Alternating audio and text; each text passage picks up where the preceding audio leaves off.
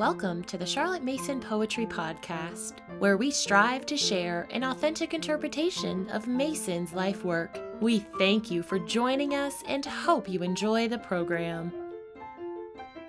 Editor's Note In 1903, F. Noel Armfield wrote a letter to the editor of the Parents' Review stating, I would like to mention that an active interest in the PNEU is being taken by our colonial members. A branch of the PNEU is likely to be formed in Melbourne. A lady at Bulawayo has interested six of her friends in the PNEU, and they all now take in the Parents' Review. And a lady at Brisbane has collected a small circle of friends who meet and discuss articles appearing in the Parents' Review, which they all take in. The next year, the Melbourne branch was formally inaugurated in the schoolroom of Christ Church, South Yarra. In 1907, a PNEU conference was held in Melbourne, and the paper written and read by Professor Harris of Melbourne University was published in the Parents' Review. But it was not until 1923 that perhaps the most important article by a member of the Melbourne branch of the PNEU was published in the Parents' Review written by Miss G. Swinburne. Her topic, on the surface, was Sunday schools. However, she could not speak just to that single dimension. She found it necessary to explain the basis and the underlying ideas of the PUS methods before dealing with the application of them. As such, this article is a treasure trove of ideas and principles that are bound up in the heart of the Charlotte Mason method more than a half century before Charlotte Mason's ideas experienced a rebirth of interest in the United States, the movement was alive and well down under. Sit back and read or listen to Miss Swinburne give her perspective on education for the children's sake.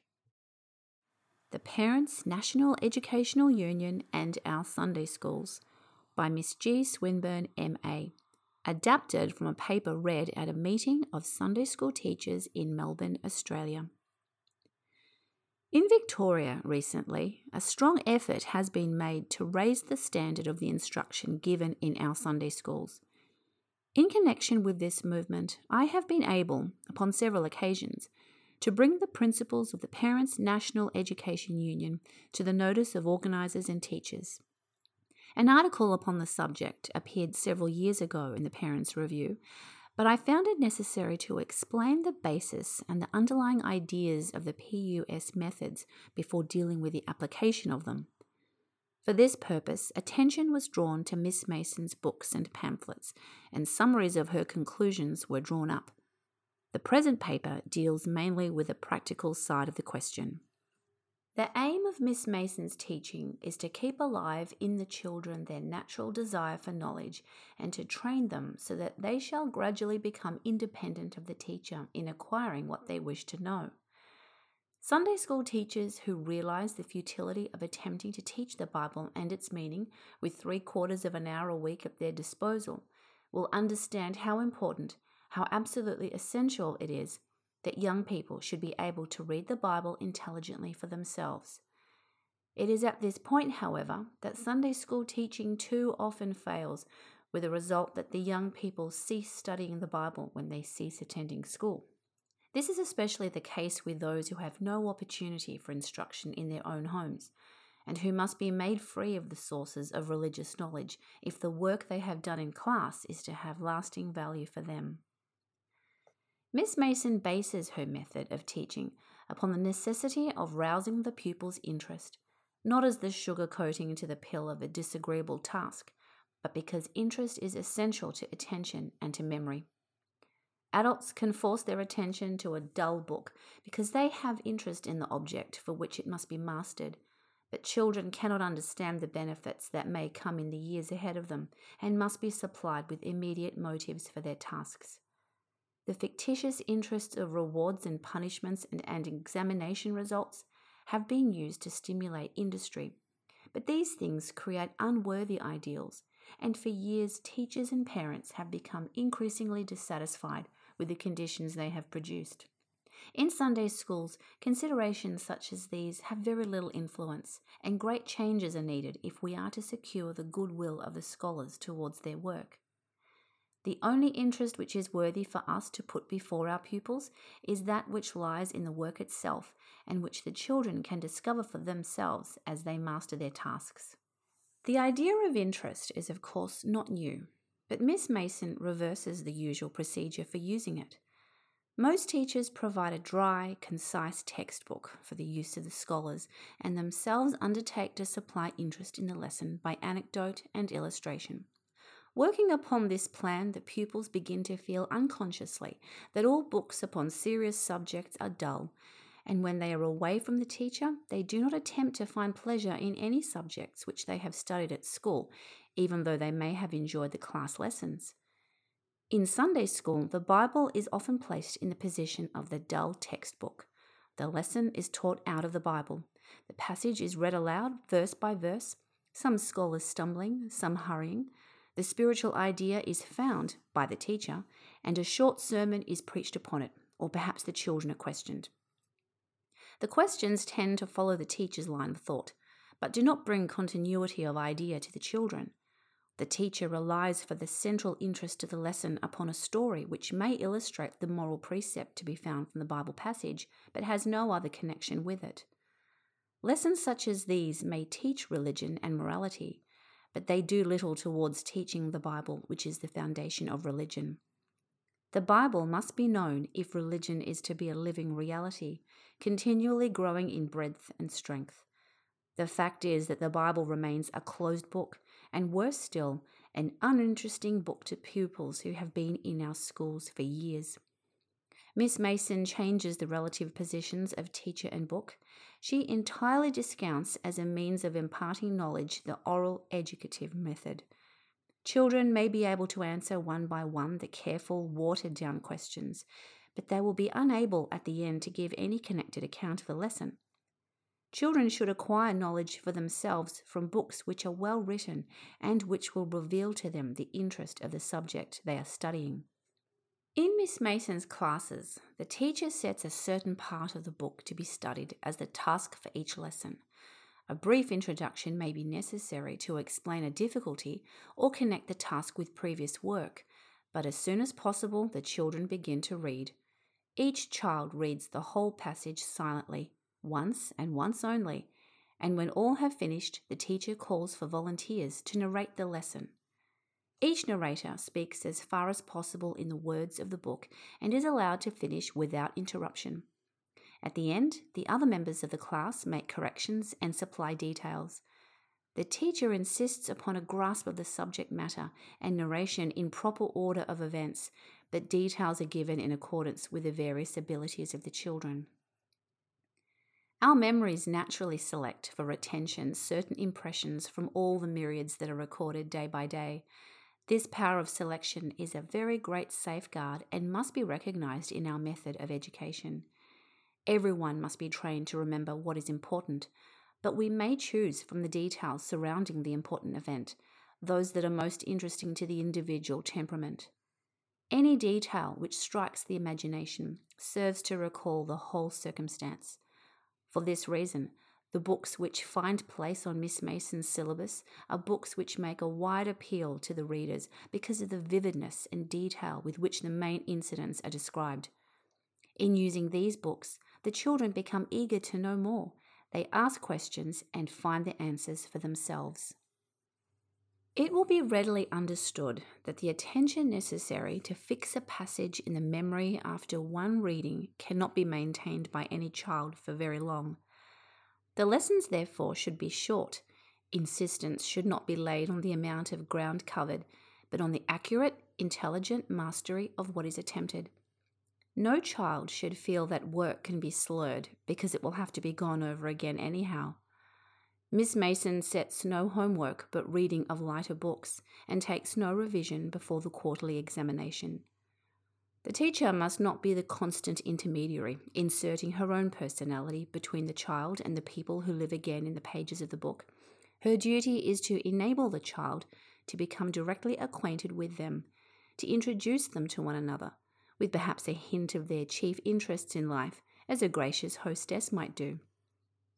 That done, her position is one of masterly inactivity until the end of the narration. When she performs the function usually assigned to the concise textbook of ordering the knowledge which the children have acquired. A short time only is necessary to number causes, underline a few outstanding words, to see that a general idea has been grasped. This is the oral part of the lesson. Its use is to order knowledge and not to impart it. Occasionally, the whole period of a lesson may be spent in oral teaching, but only at the end or beginning of a series of lessons which may need unifying or introducing. No new work is undertaken in the oral lesson. Some passages in every book are unsuitable for narration, and when these are to be studied, various exercises may be set upon them, but the silent reading by the pupil is always the central activity of the lesson. Some children find narration difficult at first, but it is amazing how quickly they become accustomed to it and do what is required of them naturally and with ease. If a child is hesitant, the teacher asks it quietly about the lesson while the others are employed in some other way and gradually brings it to confide in its own powers. Do not force diffident children. Do not expect too much at first, are important practical precepts. Children who have been trained to read so that they grasp the meaning of a passage as a whole use a wide vocabulary. They gradually learn the meaning of a new word by seeing it several times in the context, and after a time it slips almost unconsciously into their narration. This power is very important in Bible teaching where there is always a language difficulty to be overcome. The ability to understand a passage in which one or two unknown words occur is a most important one. No marks are awarded in the Parents' Union School, but all work which reaches a definite standard is marked satisfactory. At the examination, there is no meticulous percentage with a mark for every point, but every pupil whose progress is quite satisfactory is awarded full marks. The others are divided into four classes. For every lesson and for every term, there is a definite program in the Parents' Union School, and the program allows so much time for the study of each event or character that the children are able to truly realize the life of the past. The quarterly examination is taken as a natural part of the work of the school and is conducted in the ordinary lesson time with no extra preparation or worry. The work is undertaken for its own sake. One of the highest duties of the teachers is to show her own deep interest, her conviction that knowledge is intensely worthwhile. In all these directions, our Sunday schools need reorganization. We cannot hope for a better standard in the schools and an improvement in the general tone until the goodwill of the scholars is more actively aroused and the teachers approach their work with greater confidence and sense of control. Miss Mason believes that all knowledge should have a spiritual foundation, that all mental activity affects the spiritual life, and all spiritual development affects the mental life. Mind and soul must grow together, for together they form the eternal spirit by which we live. In the Parents' Union School, time is provided for a Bible lesson every day. On some days in each week, the Old Testament is studied, and on the others, the New Testament. Opportunity is also given for committing passages to memory. The children who are old enough read the allotted passage silently. Those who are younger listen while the teacher reads aloud to them. The lesson then proceeds as has been described above. The Bible should be, and if properly used, could be, the one great means of religious education, but it is an ancient book, a foreign book, and has been written in concise form. Other books, therefore, are necessary to enable the children to visualize truly, to relate the Bible histories to knowledge gained from other sources, and to unify the various conceptions which too often result from disjointed study. These books are used in the closest relationship to the Bible. They do not replace it, they explain it and provide for the children answers to their own questions.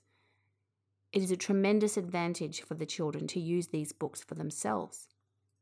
Every teacher must have felt disappointment at the result of a Bible story which she has told with very great care. She has searched for details, reconstructed the scenes of old, and told the story with interest. But who remembers it a fortnight afterwards? She does. But what of the class? She has done the digging. She has had the thrill of discovery. but she has merely swept along by her flow of words a number of listeners who sat more or less hypnotized with inactive brains. These interesting details the children should discover for themselves with brains alert. The Bible bears such a close relation to daily life that the oral part or application of the lesson becomes more important than when we are dealing with other subjects. But the principle of the whole lesson is the same. The pupils shall acquire their knowledge from a book which is the source of knowledge and shall feel the satisfaction of a definite task well done. Within from five to ten minutes of the beginning of the lesson, the class should settle down to silent work. This takes a little training, but not so much as might be expected, and sometimes the most unruly boy will turn his attention to the work most readily. It is more difficult to train a class to conduct narration properly, but this too can be done. We do not generally expect enough of Sunday school scholars. In reality, they like employment, and it is our business to provide it for them. During the oral part of the lesson, teachers should be very careful in their use of illustrative stories and should beware of labouring the moral. Our minds are so diverse that what may illuminate one may distract or hinder another. The children may not be able to explain the moral teaching of the Bible, but if we do not intrude overmuch, they will understand and will feel the presence of Him who called the little ones to Himself. Pictures are a great help to children, but any that are used must be good. If such a picture is not procurable, it is better to show illustrations of the scenery only and to leave the actions or events to the imagination. Much has been said of the scholars, what of the teachers? It is with reference to the teachers that Miss Mason's methods are most particularly suitable for Sunday school work. The first object of the whole scheme was to raise the standard of education for children who were taught at home by parents or by untrained governesses. A training college was also established at Ambleside, but it is not necessary to obtain a certificate to work in the Parents' Union School. The syllabus is at the service of anyone who will adopt the scheme as a whole, that is, who will read Miss Mason's books and obey the rules of the school and the practical directions for teaching. Every system of education is formulated as the result of a certain definite attitude towards children. Therefore, no teacher should adopt a distinct procedure without adopting the corresponding ideas of the child's nature and capacities. It is this that is meant by adopting the scheme of the PNEU as a whole, not the finicking imitation of every smallest detail. In spite of this necessity, the PNEU method lightens the burden of the teacher with regard both to preparation and to the actual teaching period. Many earnest men and women feel that they cannot undertake a Sunday school class in these days of much pressure and no leisure. They feel that they cannot control the class and at the same time throw heart and soul into the lesson. In the Parents' Union schools, the teacher is still the centre of the lesson, but she is not the only influence that matters. She learns how to use, on one hand, the wisdom of great men, on the other, the powers of the children themselves. She puts these into cooperation and leaves them to work together. During the period of silent reading, the teacher's personality controls the class. Her attitude of enthusiasm inspires them. Her sympathy and help are ready if any unforeseen difficulty occurs. Masterly inactivity is Miss Mason's famous phrase to describe the teacher's work during this, the longest part of the lesson. The preparation of the teacher in the Parents' Union School must be even more careful than that which is necessary when using other methods. She must know perfectly the task which the children will be set to master, and she must study it so that she may foresee any difficulty which may occur, for any general difficulty must be explained in her introduction to the class. The need for simplicity and brevity in her comment to the class means careful selection and arrangement to her mind, and ability to direct the children's comments as she wishes. Every syllabus issued by the PNEU prescribes books for the teacher as well as for the scholar, and these books enable her to read widely and progressively as the course of lessons proceeds. These books would probably be in any teacher's library of moderate pretensions. Courses of training for Sunday school work are already organised, but they occupy two years. are rather alarming to those who are not of studious temperament and demand a great sacrifice of time. We feel tremendously at present the lack of some way by which volunteers can be directed at the outset, so that they may take charge of their classes with confidence that they are working in the right direction. Study of Miss Mason's books and a few meetings with older teachers for discussion of practical problems should enable young people to make a beginning, but it must be emphasized that it would be a beginning only. Continuous study is essential to good work. The more widely a teacher reads, the more will she feel her need for reading. Great scholars have revealed for us the treasures of Bible literature, and as whole realms of thought open before the student, reading becomes a delightful pursuit. The monthly teachers' meeting should afford opportunities for discussion. It is too often occupied with formalities and business and routine, or where discussion is attempted, it is slack and futile. It is indeed scarcely possible that it should be otherwise when the teachers are of widely different training, take different attitudes to the children, and teach by different methods. We need a common basis for our work and need it urgently. Certain practical considerations must be taken into account before Miss Mason's scheme is applied to Sunday school classes. It will be evident that the appointed lessons must be carefully graded and that scholars must be classified according to ability rather than according to age. The boys in the class that I am teaching at present vary so greatly in reading ability that it is not always possible to allow them to work silently. But with the previous class, I introduced the method with success. I had no other books available for the boys, but I used sometimes to read aloud or tell them simply what I had read. The cost of books is a question that must be faced, but there are many devices for the determined. If half yearly courses were arranged, the same books would serve two classes in one year and could be handed down to others in the following year. If suitable arrangements are made in the classrooms, there should be no difficulty about keeping the books in order. If a boy misuses a book, the remedy is not to remove from him all opportunity of doing so again, but to give books which he will respect for their own sake. Where it is quite impossible to provide books for all, the teacher can read aloud from a class copy. Seeing that we have one lesson a week instead of five, it may be necessary to alter some details of the PUS plan. Repetition might be learnt at home and other out of school work required, for besides its uses as instruction, homework forms a valuable link between Sunday school and home. I believe that the headquarters of the Union are preparing a syllabus suitable for the one a week class. Finally, I would utter two words of warning. Do not begin to use Miss Mason's methods until you are convinced that they are sound in theory and practice. Do not expect instantaneous and miraculous results. One of the first teachers who introduced silent reading and narration in a large class of an elementary school was worn out and discouraged at the end of six weeks. She arranged an exchange of classes until she was rested. After returning to her original class, she was completely successful with the new way of teaching, and the children have ever since cooperated with her enthusiastically. I have attempted to put the whole matter briefly before you.